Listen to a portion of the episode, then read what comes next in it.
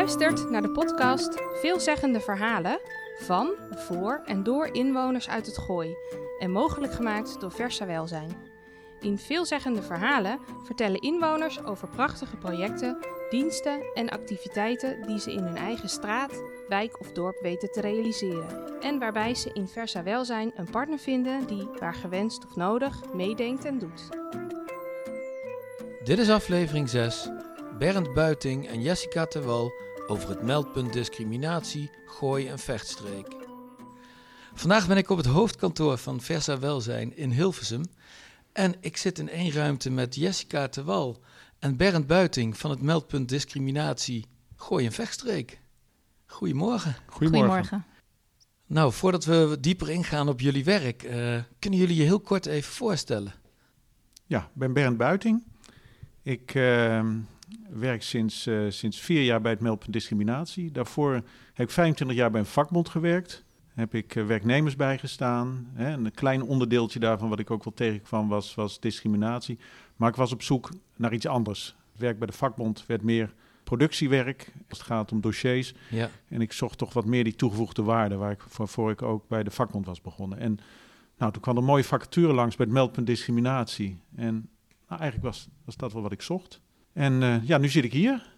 Jessica. Ja, ik kom uit de onderzoekswereld. Ik werk sinds vijf maanden bij het meldpunt, dus ik ben nog een jongeling hier. Ik uh, heb veel voor uh, beleidsorganisaties en vooral op Europees niveau onderzoek gedaan naar discriminatie en racisme op allerlei gebieden. Nu vond ik het een goede stap om meer in de praktijk werkzaam te zijn, omdat ik na zoveel jaren, 25 jaar, meeschrijven aan rapporten en onderzoeken, merkte dat, ja, dat er zo weinig in de praktijk verandert of je nog steeds dezelfde problemen tegenkomt. Dat het mij heel interessant leek om wat meer in de praktijk met die problemen in aanraking te komen. En uh, daar ook uh, gewoon in, een, in een hele, hele kleine schaal juist daarmee bezig te zijn. Ja. En dat me dat meer zou uh, motiveren om te helpen bijdragen aan de bestrijding van discriminatie. Ja, bijzondere stap en, en nog, nog geen spijt van gehad? Nog geen spijt, nee, zeker oh, niet. Mooi. Nee. Berend, kun, kun, je eens vertellen, waar hebben we het over qua, qua getallen, qua, qua meldingen die bij jullie binnenkomen? Als, als we het in brede zin hebben over discriminatie, dan zie je dat een, een ruim een kwart van de mensen in Nederland uh, te maken krijgt met discriminatie. Helaas blijkt dat maar een klein deel ja. uh, van die ervaring ook daadwerkelijk gemeld worden. In, uh, in Gooi en Vechtstreek hebben we gemiddeld 80 tot 100 meldingen per jaar. En afgelopen twee jaar, mede door corona, hebben we het, het over een 140 meldingen van inwoners. En als, als zo'n melding bij jullie binnenkomt, wat, wat, is dat, wat zijn dan de vervolgstappen? Nou, het eerste is dat we, dat we altijd luisteren naar het verhaal uh, van melder. Hè, dat het melder het verhaal kan doen en dat we ook kijken welke informatie hebben we nog van melder nodig om het uh, duidelijk te krijgen. Het tweede is dan dat we gaan kijken van wat kunnen we daarmee doen. En ja. een van de stappen is dat we natuurlijk, hè, de, de, uh, in de wet uh, staan twaalf discriminatiegronden. Dan gaan we kijken in hoeverre is er ook een juridisch inspraak van discriminatie. En kunnen we op basis daarvan ook stappen ondernemen richting de wederpartij. En dat doen we alleen maar op het moment dat melden dat ook daadwerkelijk wil. Ja. Melders kunnen ervoor kiezen om te zeggen van nou, registreer het alleen maar. Hè, we willen het melden.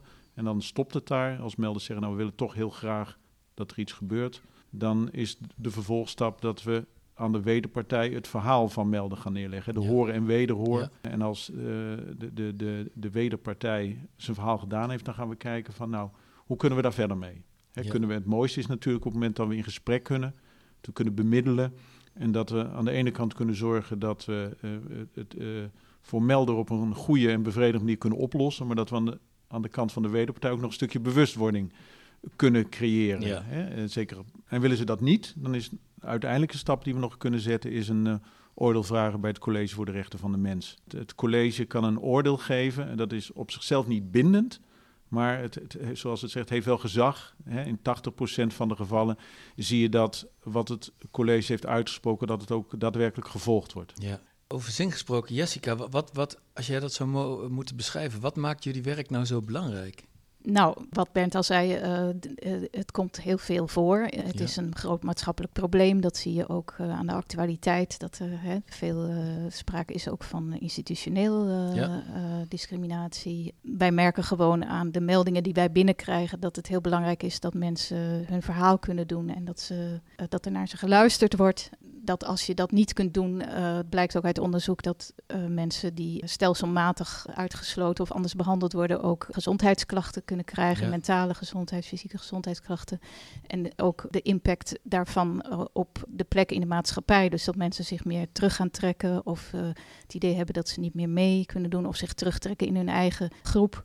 Dit kan weer leiden tot grotere tegenstellingen in de, binnen de maatschappij. En dus het begint op een heel kleine individuele schaal, maar het heeft ook op macroniveau natuurlijk gevolgen, grote gevolgen. Ja. Berend, volgens mij komt het niet zo heel vaak voor in Nederland dat het, dat het meldpunt ook echt daadwerkelijk gepositioneerd is bij de welzijnsorganisatie. Of zie ik dat verkeerd? Ja, dat klopt. Wij zijn, denk ik, binnen de vereniging de enige waar dat het, uh, het geval is. Zelf vinden wij het wel, denk ik, juist goed dat we bij een, bij een welzijnsorganisatie uh, zitten omdat uh, ja, we hebben meer dan 200 collega's, ja. uh, van opbouwwerkers tot jongerenwerkers, die dagelijks uh, in, in alle wijken actief zijn. En waar we ook veel signalen van kunnen terugkrijgen. Daar zijn we ook steeds mee in gesprek kunnen kijken, kunnen we aansluiten.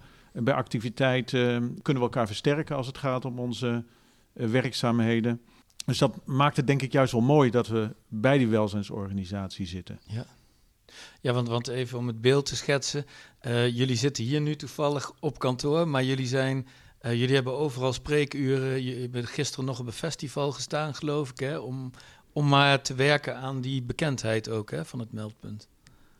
Ja, de bekendheid en de verbinding met, uh, de mensen in, waar het om gaat natuurlijk uiteindelijk. Ja. We hebben zaterdag inderdaad op uh, Hilversum One Festival gestaan. Dat is dan in Hilversum, maar we zijn over twee weken in Bussum op een uh, cultureel uh, ja, informatiemarkt en sportfair in Hilversum binnenkort. Dus hè, om maar informatie en voorlichting te geven over discriminatie. Dat is ook een belangrijk deel van ons werk. Dat mensen ons weten te vinden, maar ook uit preventief oogpunt. Ook daarvoor gaan we ook naar scholen. Tenminste, eh, vooral Bernd geeft vaak uh, gastlessen op basisscholen. Ja, dus eh, die verbinding zoeken. Hè, dat is ook wat onze connectie met het sociale werk, denk ik, belangrijk maakt. Dat we ook veel proberen met jongere werkers samen te werken. En met, met maatschappelijk werk, ook bij de behandeling van klachten soms. Maar ook gewoon om jongeren te bereiken. En, ja, zodat iedereen vanuit zijn professie een steentje kan bijdragen. Ja, en het, het, het mooie is ook dat, dat sociaal werkers zonder het zelf te weten vaak ook bezig zijn hè, met de bestrijding van, uh, van discriminatie. Uh, bijvoorbeeld opbouwwerkers, ABCD, ja. Um, uh, zijn in wijken bezig met verbinding. Met mensen in contact te brengen, hè, de kracht uit mensen zelf, om te zorgen dat, dat in wijken dingen gebeuren. En, en je ziet dat juist als het gaat om bestrijding van discriminatie, in contact met elkaar komen, je kunnen inleven in de ander, empathie met de ander krijgen, dat dat, dat, dat helpt bij de bestrijding van discriminatie. Dus uh, zonder het te weten vaak zijn sociaal werkers al, al in de dagelijkse praktijk bezig met uh, bestrijding van vooroordelen, wat uiteindelijk leidt ja, tot uh, ja. vermindering ook van discriminatie. En dat, dat maakt, denk ik, ook de aansluiting bij het sociaal werk. Hè? En ook te kijken waar, kun je, waar, waar kunnen wij ook als meldpunt discriminatie bij dat soort activiteiten aansluiten maakt dat juist zo mooi dat we bij Versa Welzijn ook, uh, ook, ook zitten. Jessica, kun je eens een voorbeeld geven van zo'n verbindende activiteit? Ja, we hebben bijvoorbeeld uh, in het voorjaar dit jaar samen met Versa Welzijn en andere maatschappelijke organisaties maaltijden georganiseerd onder de naam Ratatouille. Eén in het Muiderslot en in Naarden. En het leuke daarvan was dat het echt niet alleen een maaltijd was met gerechten bereid door uh, statushouders uit Syrië, Afghanistan, allerlei verschillende landen, Oekraïne, maar ook gesprekken voeren met elkaar over wat betekent vrijheid voor jou, waar kom je discriminatie tegen, wat kun je eraan doen. En dat er ook inderdaad aan tafel over die thema's uh, is gepraat en dat je ook ervaringen van mensen hoort. Die verbinding, dat samen zijn op zo'n avond is denk ik heel goed ja, om mensen samen te brengen en om uh, een positieve sfeer, uh, in een positieve ja. sfeer samen met elkaar ja die vooroordelen en die, uh, het gebrek aan elkaar kennen weg te nemen. Ja. Nou Berend, tot, tot slot, dat vind ik zelf altijd wel een interessante vraag, maar, maar stel nou, hè, je zit s'avonds aan de eettafel en wanneer heb jij nou een, een mooie werkdag gehad? Wat, wat, wat vertel je dan aan tafel? Ja, dat, dat, zit soms zelfs in de, in, de, in de kleine dingen. Als je echt het gevoel hebt dat je uh, er voor iemand hebt kunnen zijn En dat iemand die uh, met een nare ervaring bij je gekomen is, dat je daar echt van toegevoegde waarde hebt kunnen zijn. Ik zal een voorbeeld geven. Ik uh, kreeg een melding van iemand die uh, op het werk pest was. En had echt sterk de indruk dat het ook te maken had met zijn herkomst. Ja. Was een heel ingewikkeld verhaal en er speelde een hele hoop. Nou, uiteindelijk hebben we het uit handen moeten geven omdat de werkgever hem op non-actief had gesteld en hem wilde gaan ontslaan. En daar kon ik als meldpunt verder niks mee. Maar ik heb in die periode heb ik heel veel indringende gesprekken met deze, met deze melder gehad. Lang verhaal, uh, kort.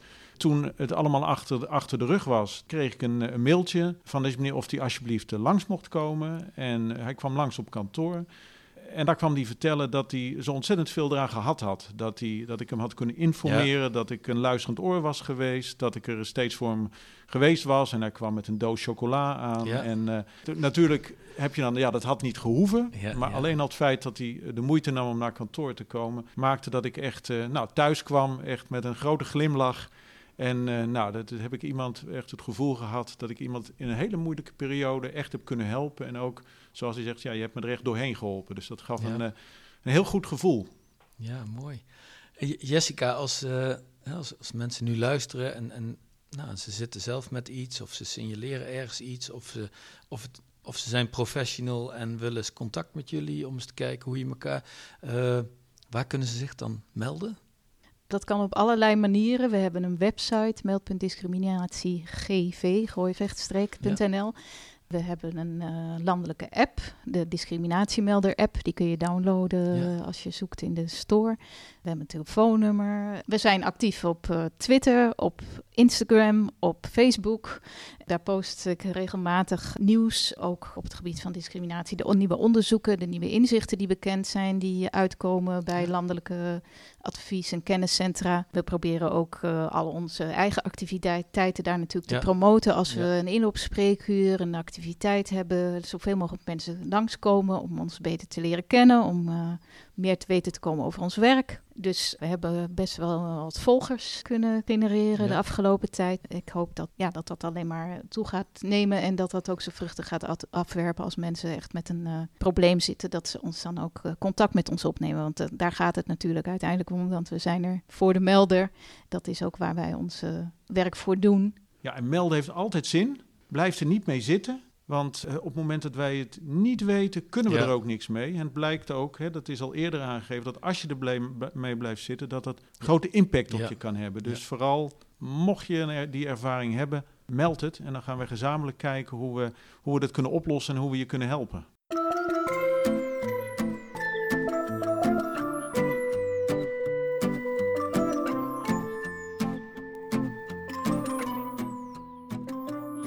Je luisterde naar de podcast Veelzeggende Verhalen. Een podcast van, voor en door inwoners uit de Gooi-Vechtstreek en mogelijk gemaakt door Versa Welzijn. Vind je dit een leuke podcast? Abonneer je dan via je favoriete podcast-app en je hoeft geen aflevering te missen. Bedankt voor het luisteren.